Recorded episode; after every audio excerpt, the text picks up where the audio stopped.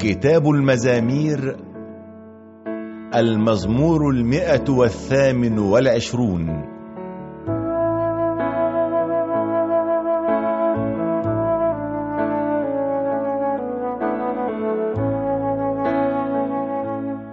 هنيئا لكل من يتقي الله ويسلك في طرقه لأنك تتمتع بثمار تعبك وتكون مباركا وفي خير.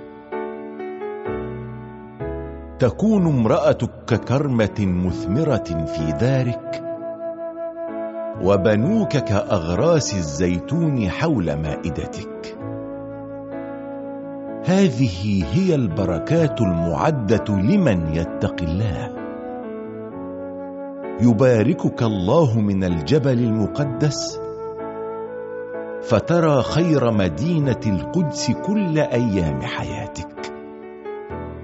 وتعيش لترى أولاد أولادك. سلام على شعب الله.